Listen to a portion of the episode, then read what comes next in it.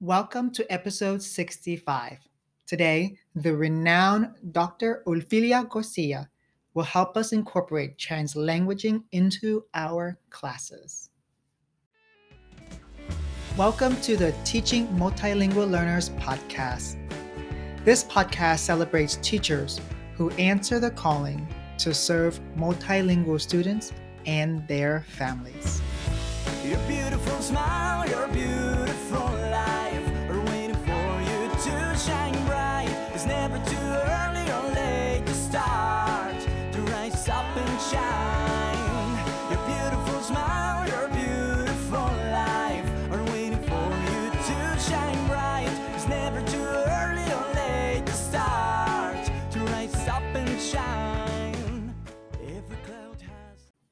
If you've been listening to my podcast for a while now, you know that I end the podcast conversation with traffic light teaching.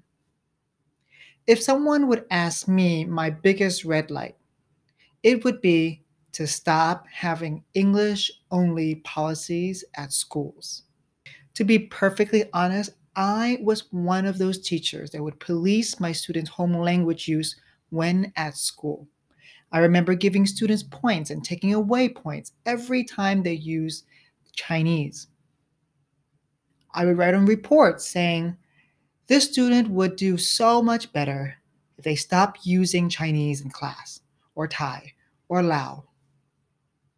I now know that I was unintentionally colonizing students' home languages and, in effect, severing their connection with their communities. In stark contrast to English only policies, we now have translanguaging. It's the practice of using different features in one language in another. Many of you are already encouraging your students to translanguage at home and at school. And if you're doing that, I know your students feel loved, welcomed, and valued.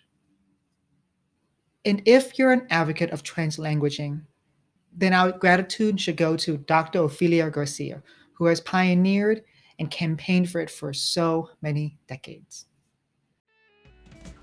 Now, on to today's podcast. With me today is the one and only, the legendary, the gatekeeper of our field, one of the gatekeepers of our field, who has led our field in, in a way that where it's more inclusive now is Dr. Ophelia Garcia. Uh, when I when we talk about translanguaging, your name always comes up as a person that has really pioneered it for us, has made it accessible for us, and really has defined it for us. So um, I am so grateful that you have taken the time again to to share uh, to teachers around the world your work. So welcome, Dr. Ophelia Garcia. Thank you, Tan. I uh, really appreciate the the invitation and especially to be um, uh, invited to speak to dialogue with you, who are who is in Thailand and uh, with teachers all over the world. I don't like to hear myself be called one of the gatekeepers. I'm hope hopefully opening up caminos, opening up uh, paths for others, not closing them at all. so, uh, want to make sure that that's clear from the beginning. Okay. Yeah. You're opening pathways to us and helping us understand it. For kids, in particular, I've been listening to a lot of your uh, interviews and podcasts. And in one way, you talked about a student who helped you understand what translanguaging was. Um, would you talk about that? Oh, Yes, uh, this is very important because people sometimes, when they read me, um, think that I have pulled translanguaging. It's another theory that I pulled out of my hat. Um, and uh, translanguaging is uh, the base, the grounding of it is not theoretical at all. It's um, really comes from practice, from observing, from being in classrooms day after day from observing students carefully. And um, I was, uh, I, I have a very traditional um, training in sociology of language. I was fortunate to have been Joshua Fishman's student. Uh, but sometimes I thought, well, these theories um, do not reflect my reality, my bilingual reality, my community, um, the way in which we use language at all. Uh, but you know, as as a young scholar, I thought, all right, well, they know better. I have to start thinking about it through their lenses. And as I, you know, as I grew older, I I re- realized that uh, what I was seeing, what I was observing, was very different. And uh, yes, absolutely. The um, I always say that the watershed moment for me when I was able to really uh, own it was one day when I was in a classroom. Uh, it was a fifth grade dual language bilingual classroom. At that point, it was the beginning of this movement of always separating languages and having classrooms in which there were half of the students were um, uh, minoritized students, usually in this case, uh, these were all Latino kids, and then uh, some who were not. Uh, and um, they, they, were doing this language separation, which was one day in one language and, and the next day in the other language. And as I sat next to uh, a child, I, I, always learn a lot from what the children say. Uh, he said to me, um, uh, you know, uh, he said, my English, let me see if I can remember it. You may remember it better than me. But he said something like, um, English rules my heart yes. and Spanish go through my body. I, I forget. Veins. But the idea was that, you know, he was referring to a system that he had. Uh, and then um, this was not what we were doing in the teaching. In the teaching, it was only in English and only in Spanish the next day. But when you sat next to children, what they were doing with the text in English one day or in Spanish the next day was really using their entire repertoire. They weren't separating it in the ways that we were teaching. So um, I started to feel that there was something there that existed that we had not described theoretically. So I always say translanguaging came from the practice, from what I was observing, from um, from just being, sitting with, seeing with the children and with the teachers what they were doing. Because when they described what they did, they didn't describe it as they were translanguaging. But when you listened and observed what they were doing, you certainly saw it in action.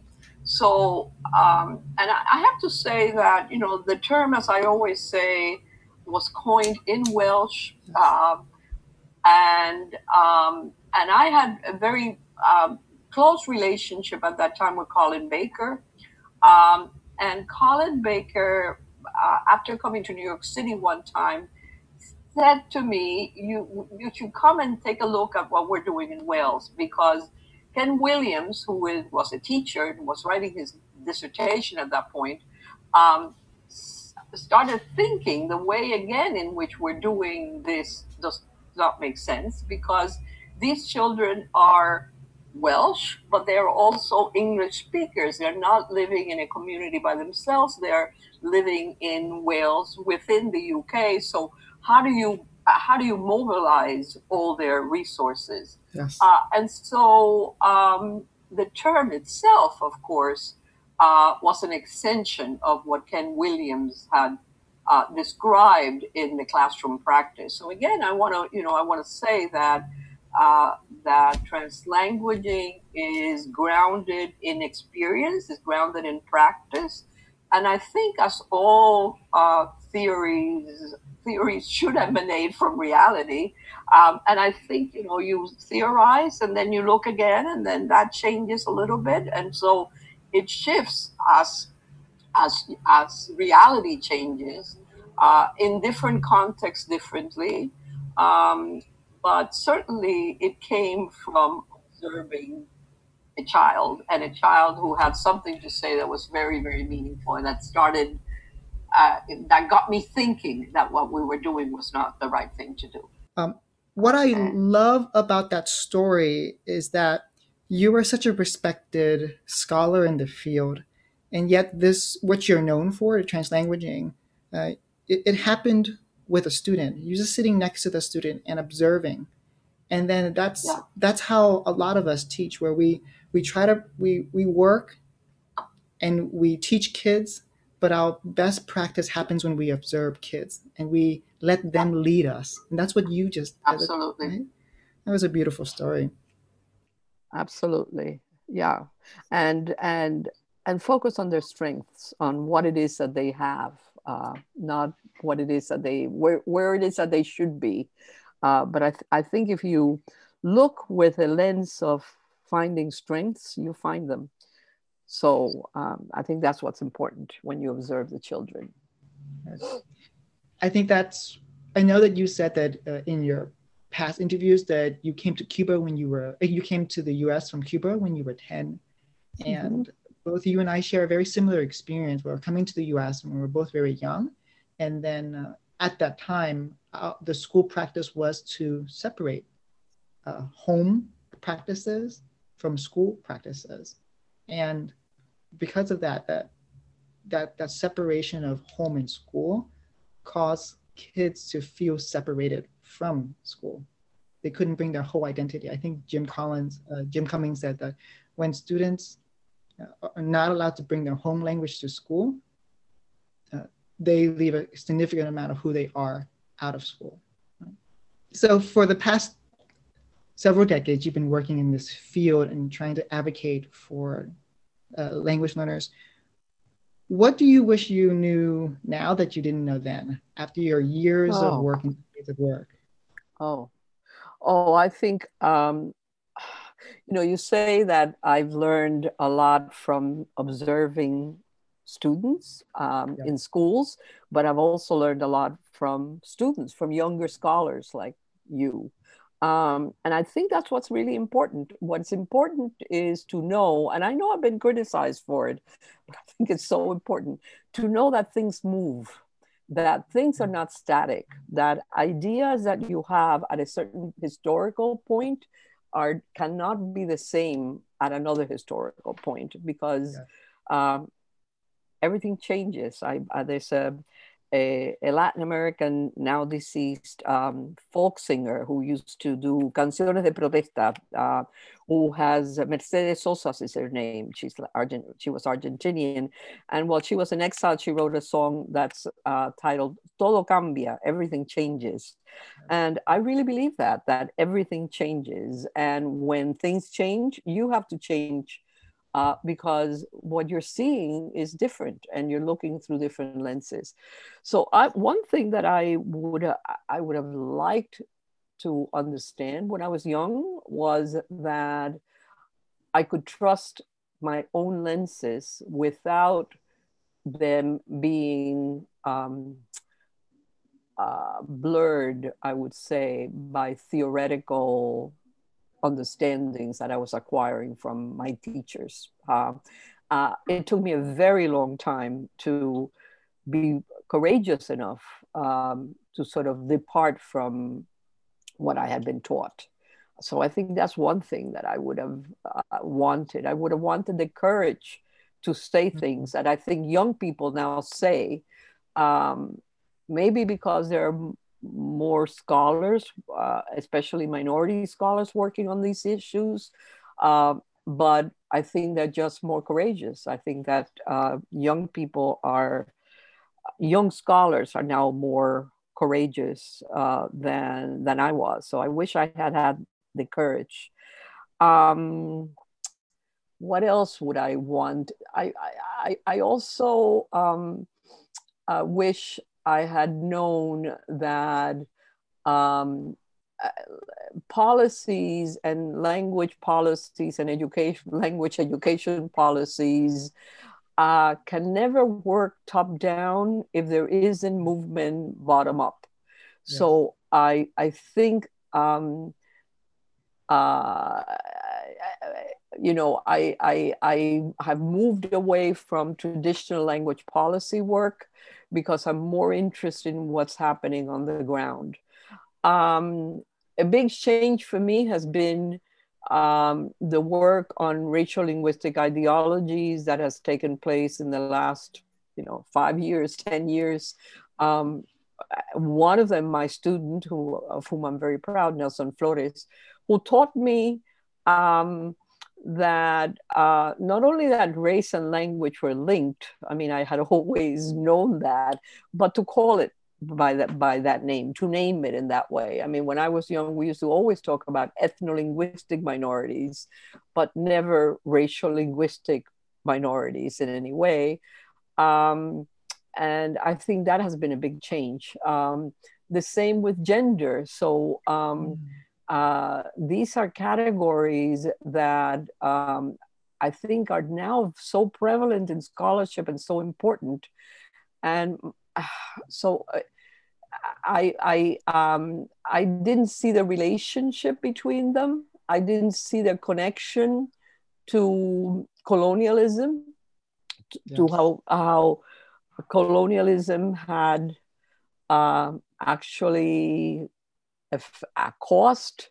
I mean, how, how language and race and gender are in some way the effect of colonialism uh, not just causes for discrimination. And I think that's a very important difference that I learned from um, decolonial theorists, especially um, a man by the name of Lynn Mario de Souza, uh, Menezes de Souza, a Brazilian sociolinguist, um, who has really led me, again in my old age, um, to uh, the Latin American decolonial theory. I wish I had been exposed to that earlier. Um, I wish my training had not been, uh, um, you know, within a discipline, but more interdisciplinary. So mm-hmm. these are all things that I think, you know, I wish I had known or I wish I had had. Um, I'm not uh, particularly sad about my trajectory.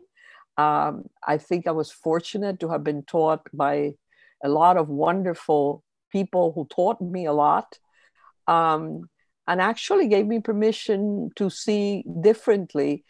Uh, but I wish I had earlier come to the conclusion that I could say things differently and that that was okay. I don't know if that answers your question, but it does. I'm writing yeah. so many things down. I'm I'm hearing a pattern. You kept talking about courage and how the young scholars are helping you speak and encourage. What are those young scholars saying? Um, I think that the most important um, thing that has happened, I, I um, let's see, I uh, attribute the opening of my eyes, you know, as, as, as a certain point in which you start saying, okay, I am seeing and I'm seeing differently. I'm I, this mm. is different from what I was seeing before when everything went through interpretations that were uh, according to theories that had come before, right? Um, and I attribute that uh, to my coming to the Graduate Center, City University. I had been at, at Teachers College at Columbia University. Um, and um, uh, really missed being in a public institution because I think that public institutions are important. Um, also, I think that um, in, in, working with students who were going for masters in teacher education, we were constrained uh, by a lot of people, a lot of regulations from the state teachers have to have this type of course, this type of course, this type of course. And those courses, in some ways, fragmented understandings um, and were very specific and, and pushed you to think about uh, strategies rather than think of the children what they needed. Um, and even though, again, I was influenced by a lot of good people, I had wonderful colleagues at Teachers College I had also the influence of Maxine Greene of releasing the imagination. So it's it's uh, and wonderful, wonderful students. But it wasn't until I got to the graduate center where I was working with doctoral students, and this these were um, being a public institution meant that the doctoral students were mostly from um, the New York area, uh, many urban uh, students. Uh, many came with a sophistication of uh, critical race uh, studies and critical race theory, um, gender studies, um, so that all of a sudden, um, and, and, and very interdisciplinary, right? So I had students who were doing linguistic anthropology and students who were doing education and students who were doing sociology.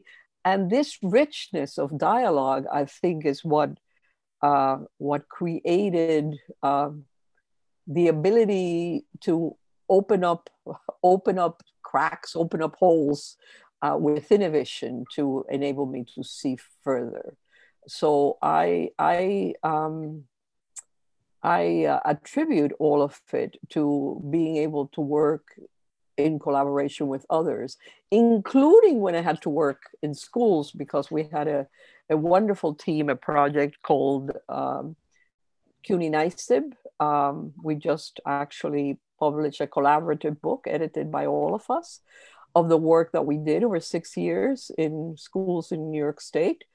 Um, and that dialogue was rich and it created um, a familia, a family that uh, that was able to really work across differences. And I think that that shaped a lot of what I uh, lately hold dear. Well, you said earlier um, that your your journey has working with other people have helped you open your eyes to see differently and you see the world differently and you have done that for us. Uh, oh, thank you. So um, I, I want to thank you for that.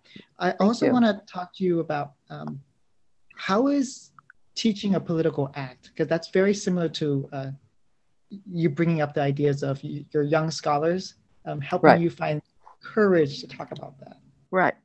Um, I think that is most important um, because one thing that happened with the translanguaging concept is that it, as it, um, as it went around the world, which I think is very important, and but and again, you know, it wasn't just me; it was a, a, a group of us. I think more and more scholars have um, thought about it and tried to think about how to how to implement it in classrooms. Um, as it as, as it went around, it started to lose um, its uh, its transgressive uh, elements, which mm. I think is is essential, right? I mean, the idea again, bringing it back to the classroom, uh, to what we were, what the teachers were not doing, to the policy in the state that was not um, that was not uh, allowing um, these children to work with their whole repertoire. Um, so all of that uh, started to get lost. It started to get lost because people started to understand translanguaging as just the going from one language to the other. Yeah. Um, and um, it was actually, again, Nelson Flores, again, you know, I want to say that I learned a lot from my students who had a blog one time.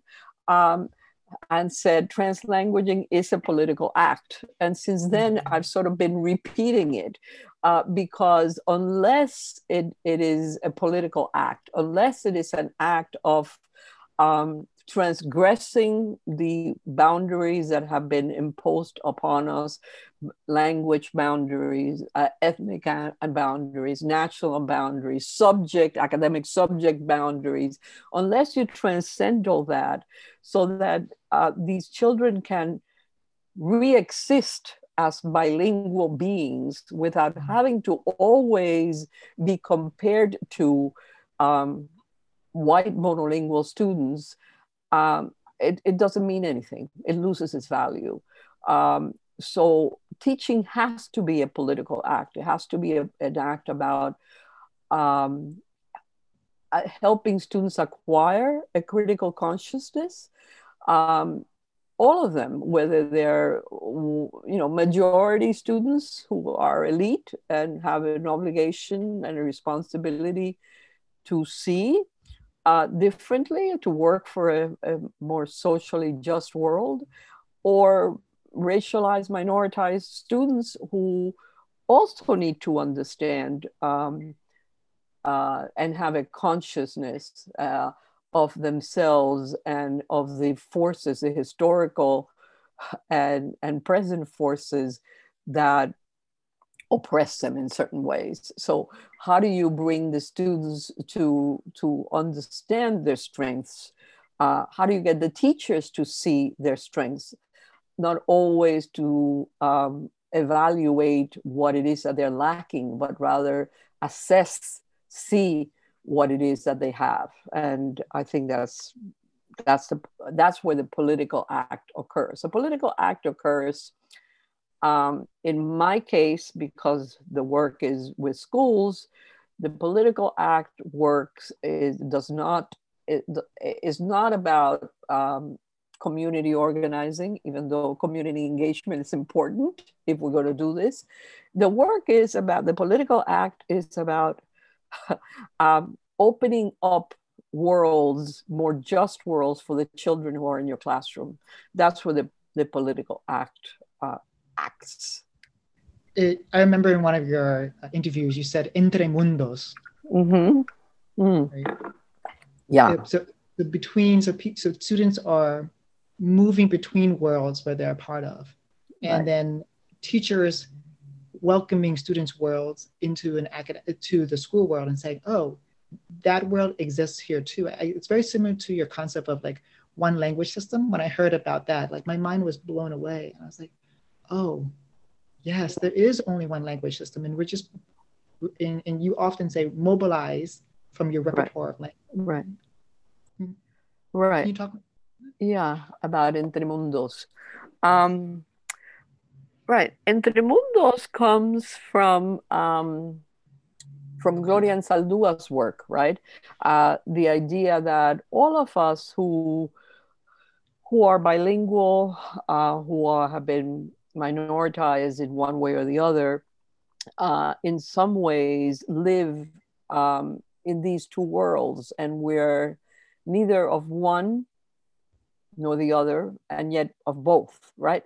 So um, it's it's it's it's very very important because I think that teachers also have to ensure that their students uh, or or uh, acknowledge their students' lives entre mundos, and by that I mean um, often it is about um, making sure that you understand that maybe um, if you're a bilingual teacher, you have to get the students to read a text in Chinese and read a text in English, for example.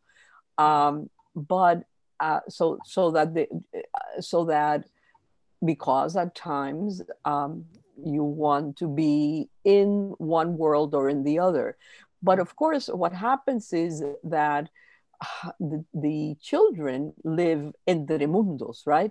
So uh, what's important is to remember that the process of, of teaching, the, the process by which the children arrive at a product that may be in one language or the other, the process is always a, a, lot more dynamic than simply being in one language or the other. It's entre mundos, right? Uh, that children are really mobilizing, like you say, uh, this unitary repertoire that they have, this repertoire of gestures, of drawing, of of uh, one what we would call one language or the other. So there is this unitary repertoire that we all uh, uh, have that we all with which we all work. I don't want to say we have but uh, which, with which we all do language right? Uh, that has to be mobilized if we want our students to get to a product.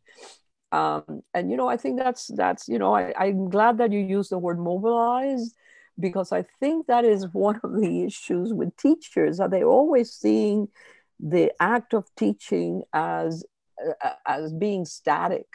Um, mm-hmm. the text is in one language, and I always say, okay, the text may be in in Spanish, and you may want to get the students to read in Spanish. But these children, in order to make meaning of the text in Spanish, are going to have to use all the repertoire that they have. And the repertoire that they have is not simply just Spanish, because they're mm-hmm. living in an English speaking world. So um, you have to be able to allow them to make sense of it uh, with this, um, with this uh, uh, unitary repertoire.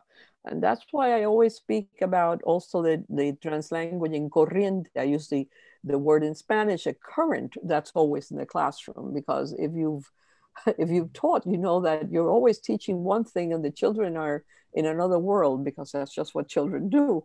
But um, and and the same with the, the translanguaging, you may not see it. It may not come to the surface, right? I often have teachers that say, "Oh yeah, no, but we're doing this all in English and everybody understands and everybody, yeah, it may not come to the surface, but it's always there. It's always present. And, and after all, why shouldn't you use resources that that the students have. I mean, I, I, don't. I this this is something I never understand. Why limit them? Why why rob them of the opportunity to use all of their resources?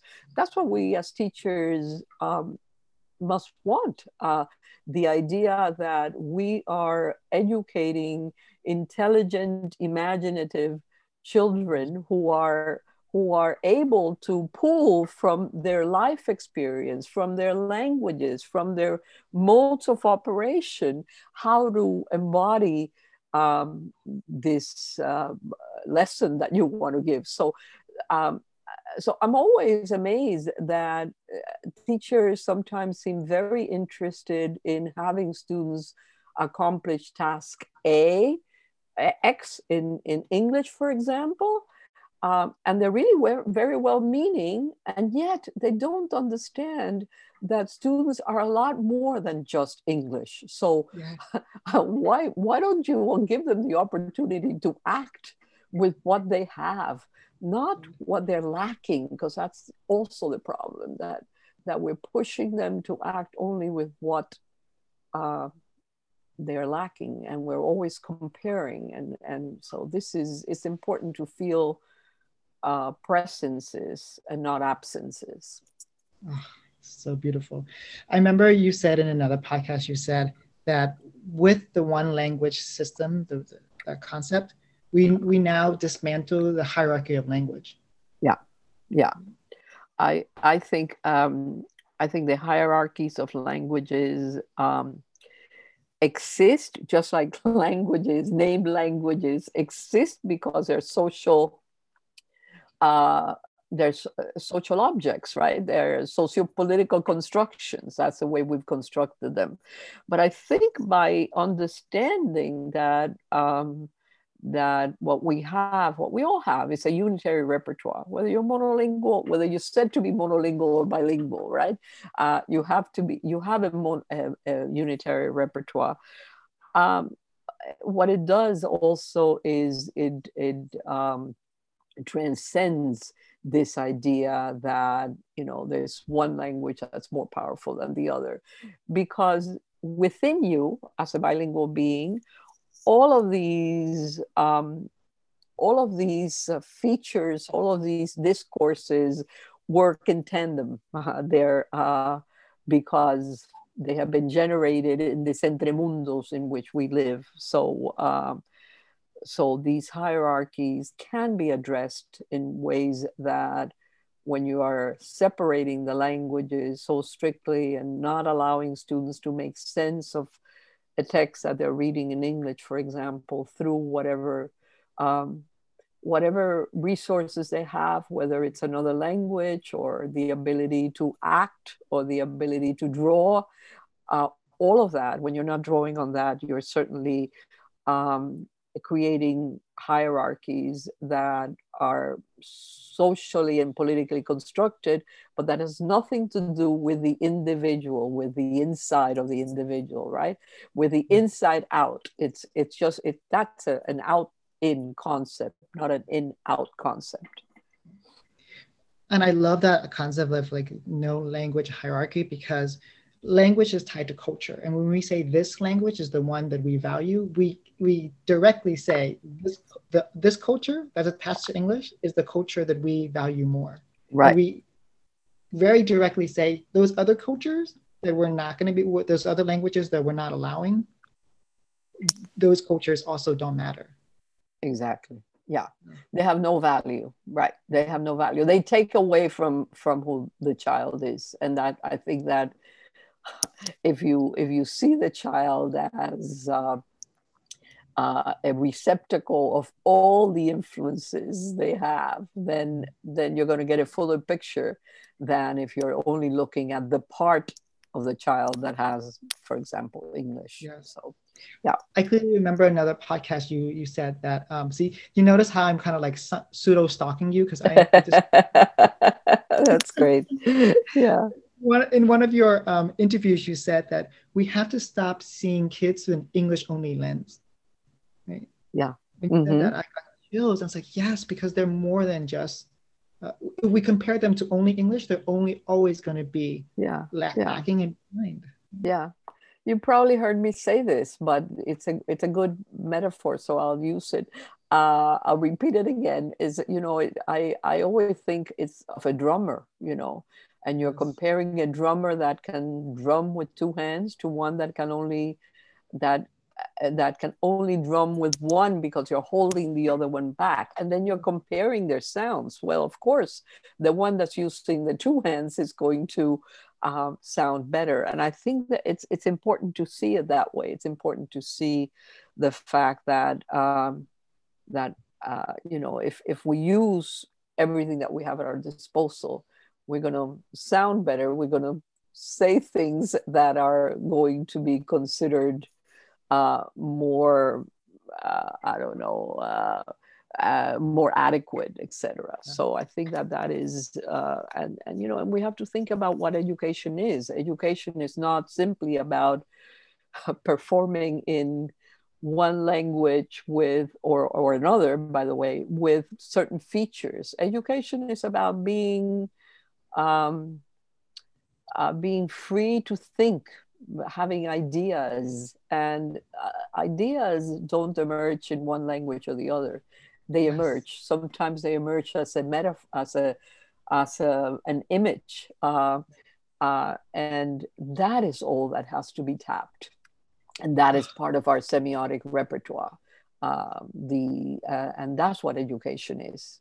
Not simply um, the learning of one language or the other I remember standing in front of a group of teach, uh, parents. I was, I was working with a school um, and they had parents come and I was trying to tell them about like, yes, please allow your, your kids to use their home languages, allow them to use Thai at school as well.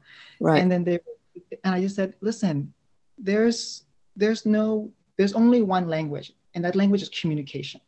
Right. And we use our tools to understand others and we use other tools, we use different tools to be understood. And right. so sometimes kids will use Thai, sometimes kids will use English, sometimes right. kids will how to understand. And sometimes right. they'll gesture, sometimes they'll draw, and sometimes they'll uh, yeah they'll yeah. do other things to, to, to communicate. And all those languages feed into one language, which is communication. Right. Yeah. No, I, I like I like the way that you've said that. Um, because um, yeah, there is there is um, uh, uh, one of the problems continues to be that there is still uh, a lot of misinformation about bilingualism and the idea that um, children are mixed up if they uh, if they speak two languages. Children will never be able to learn to speak if uh, if you speak two languages at home. Um, so there's a lot of, of misinformation that still to this day occurs in schools. Teachers telling the parents, don't speak um, Thai to the children, speak English. Or, or, or, or uh, speech therapists saying the same thing once, uh, uh, and not being patient with children, right?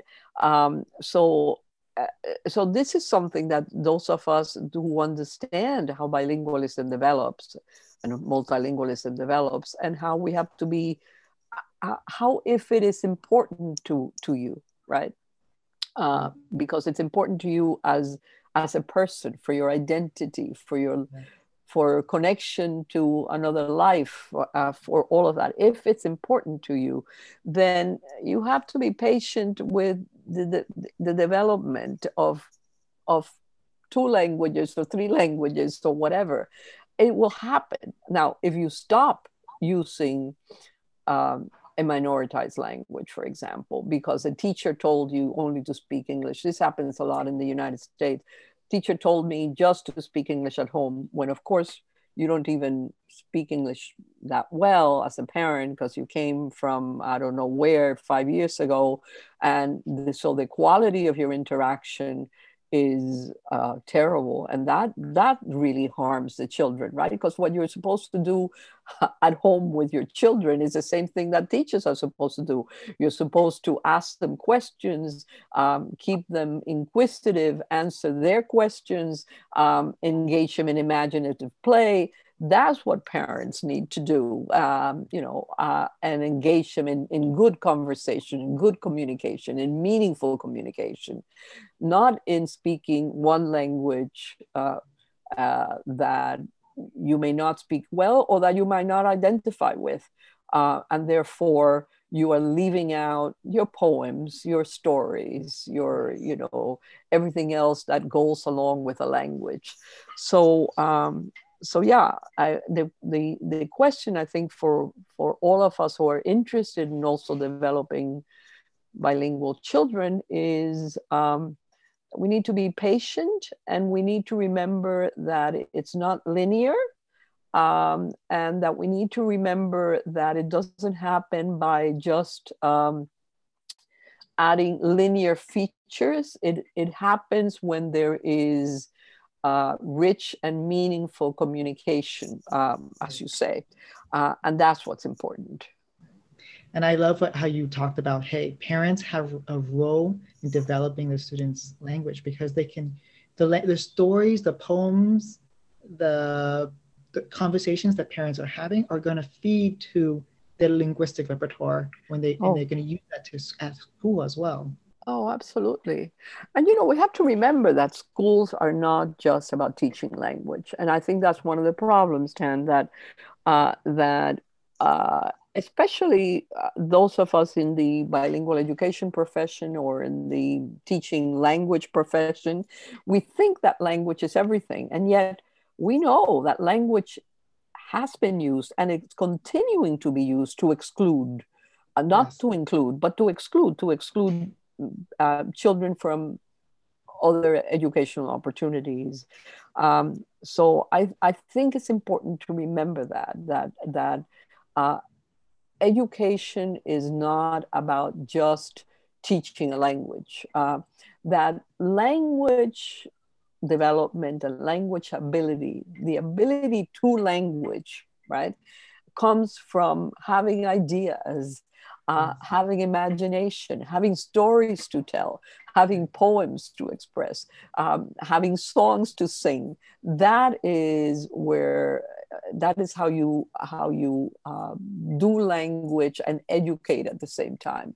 But if you're thinking of education is strictly the teaching of language, and unless it's done with certain norms, um, you cannot be educated. What you're doing is you're excluding, and that happens a lot. Uh, in programs that require children to have to master certain standards, certain norms in order to uh, be promoted to another grade or in order to have access to certain um, to certain programs. For example, it's very often that uh, children who have who are uh, uh, learning English are excluded from music, from art, um, and and, and those are uh, activities that are important for education to educate a child.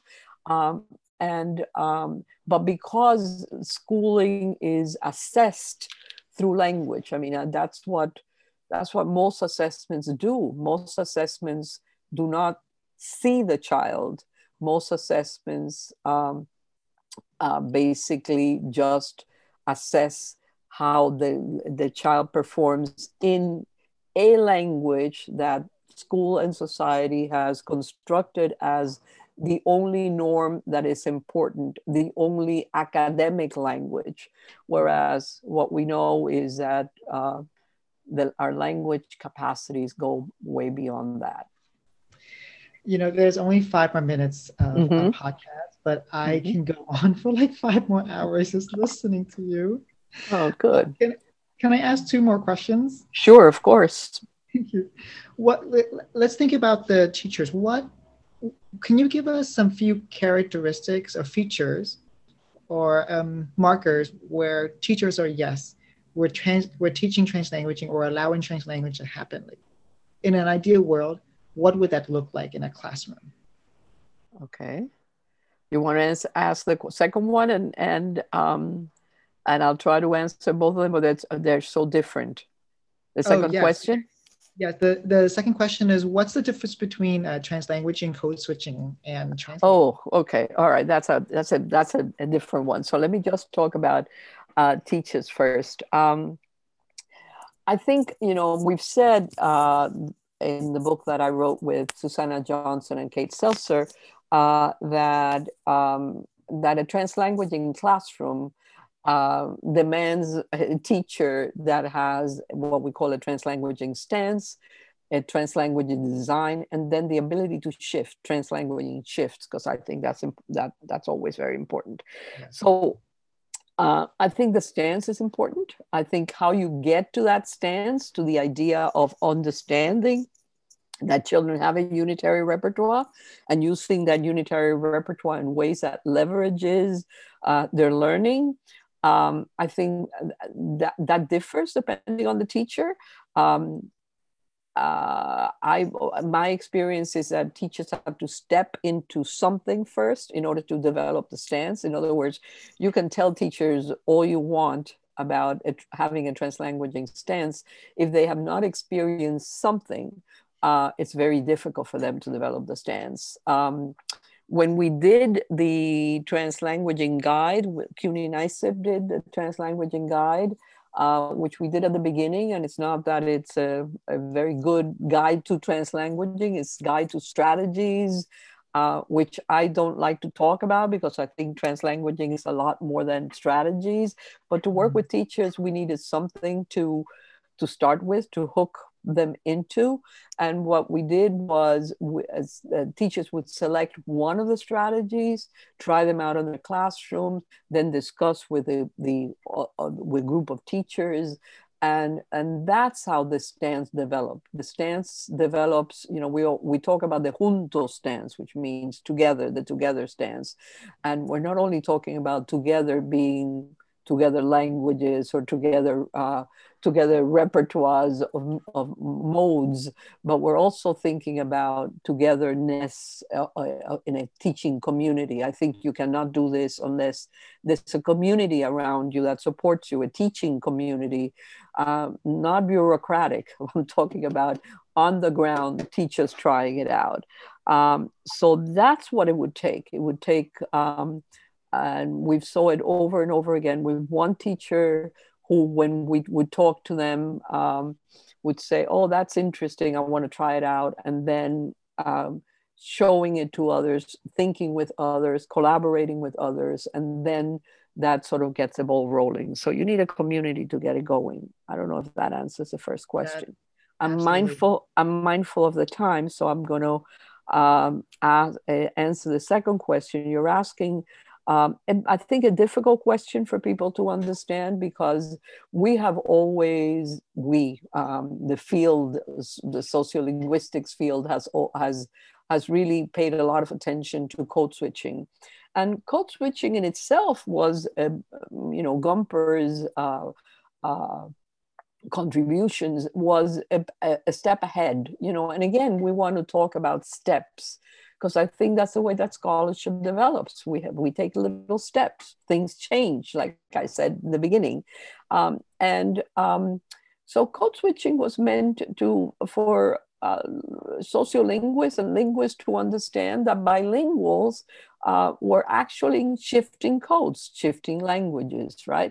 It was done from an ex- what I always call an external perspective. It was done thinking that languages um, not only were sociopolitical constructions, but had some psycholinguistic reality, right? Um, it was a step in the right direction at the time. There were scholars who really worked on this and who, again, because they had um, a good conscience and, and good work, they started um, thinking about well what are the structural constraints that exist in code switching? And it was an effort to try to get people to understand that this way of of doing language of using language among bilinguals was um, uh, was a norm was um, it was was fine. It wasn't it wasn't crazy like people thought. And so, again, it was a step in the right direction. But I think what it did, again, is it reified even more the idea of languages as separate systems. Mm, yes. uh, and it's all it was it's from the external point of view what translanguaging does is it takes the inside uh, perspective it, t- it takes the internal perspective of the speaker, right? Uh, I'm speaking now in, in English, but uh, within me, I have all these other, again, what some may say is Spanish and French, and I may use them differently in different, uh, with, in, with different uh, communities. With, within my home, in my home, I don't speak this way because there's no need to speak this way because I don't have to select features that are uh, common to you and I. I, I, with my husband and my children, my grandchildren, we constantly uh, do what some people would call code switching that are looking at us from the outside, but that I choose to call translanguaging because what I am, what I know is that I have a unitary repertoire and that I'm just using my, my features in the same way that a monolingual uses their features. The only reason why we have um, a harder task than, uh, than monolinguals is because monolinguals can use almost all of their entire features all the time. I mean, there's some curse words, etc., that you don't say, but other than that, you can use almost all your all your features uh, whereas uh, bilinguals can't. It depends on the audience.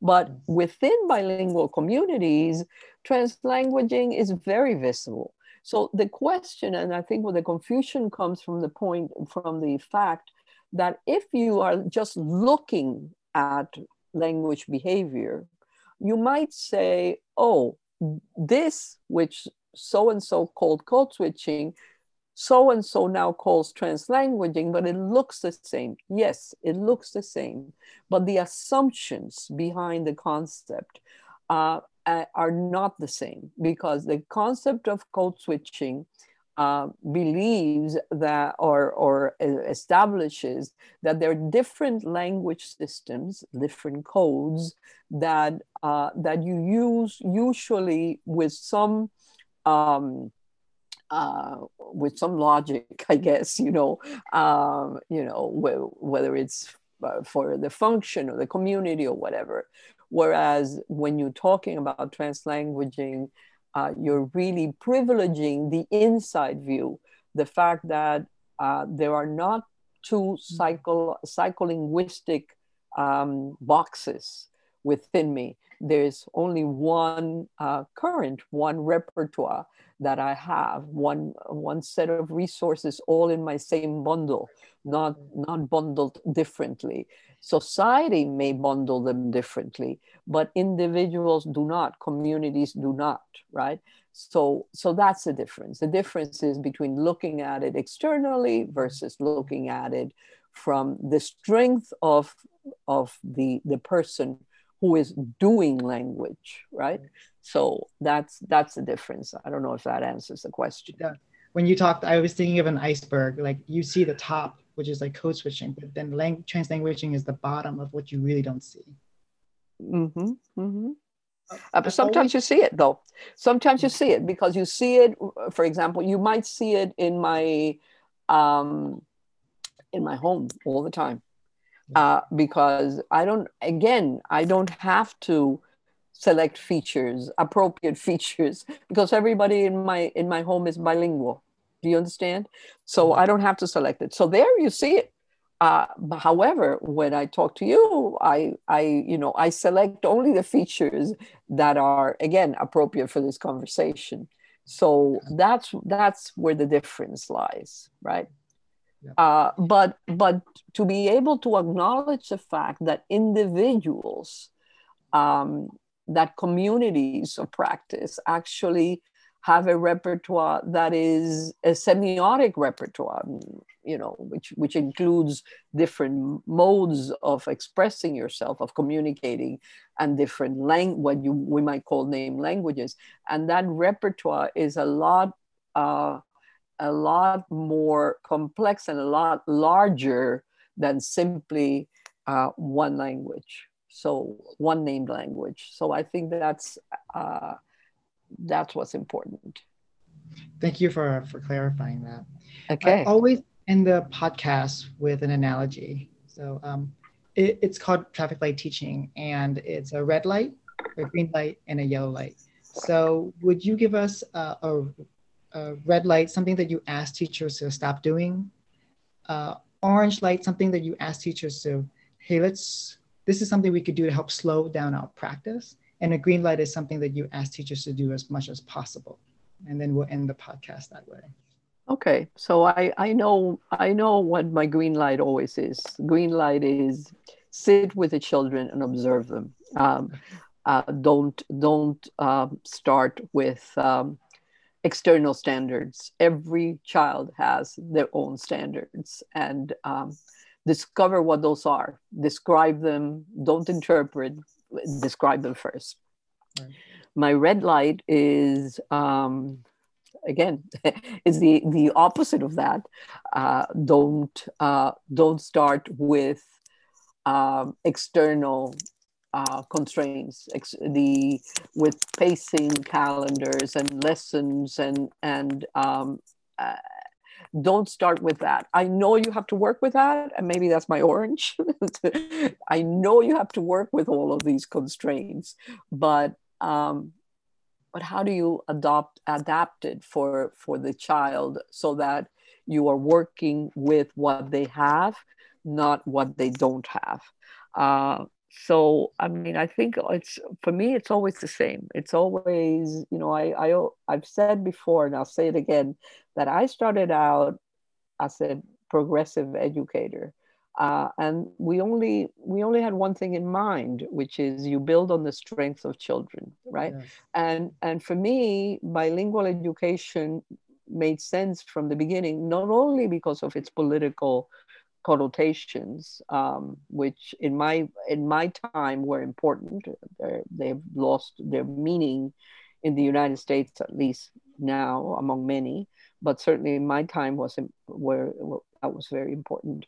But also because um, that that was the strength of a child. The strength of the child was not the strength of the child was what they brought to the classroom, whether that is Arabic or you know what Thai or whatever it is. That is their strength, and you have to build from that, and that's how you build bilingualism. What a great way to end the podcast! I always say that um, when I when I record my podcast, I always say a little prayer of like, "May this serve kids I will never meet."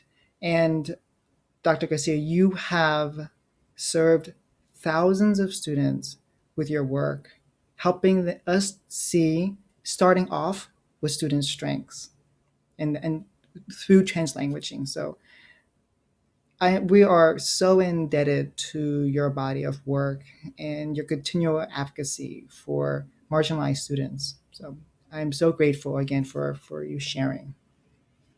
Thank you, Tan, for the invitation. I'm, I'm thrilled to be able to share with you. Thank you. Thank you. I invite you to rate this podcast and leave a comment. Each episode takes three to four hours to record and edit, so your comments make all the hours worth it. And your reviews will help educators like you find the podcast. Now, onto our recap. I appreciate Dr. Garcia's central message of translanguaging which is seeing what students bring to schools as strengths to be used and not as barriers to overcome. In the past, our profession saw students' home languages as barriers to learning English. This led to destructive English only policies. It resulted in telling students that they have to leave who they are in order to participate at, in schools, in our classrooms, in the hallways, the cafeteria, in the buses, in the fields. Wherever students are, we didn't allow them to use their home language. We didn't celebrate it. And because we didn't encourage it, students felt like they can only bring a piece of them to school and hide the other parts. Anytime someone says, we have to install an English only policy, I want you to tell them this line. Learning English should not be at the expense of students' home language. English is not the only language worth studying, especially not at the expense of their culture and the connection to their home. Join me in advocating against English only policies in your schools and your districts. Join Ophelia in seeing what is present in students rather than what is absent. When we see through English only policies, we see what students are lacking. When we see through a translanguaging lens, we see what students already have with them. If an English only policy is my red light, then translanguaging would be my green light. In the next episode, we'll have Dr. Monica Lara join us to talk about what principals and admins can do to support language learners. Please, please join me in the next episode because it is one of the most inspirational podcasts that I have recorded to this date. After listening to Dr. Lara for just five minutes, you will know why it is the most inspirational podcast so far. Thank you for listening. I'll see you soon. Be safe and be rooted in peace. It's your turn to play traffic light teaching. Tweet at me either your red, yellow, or green light from this particular episode. Your beautiful smile, your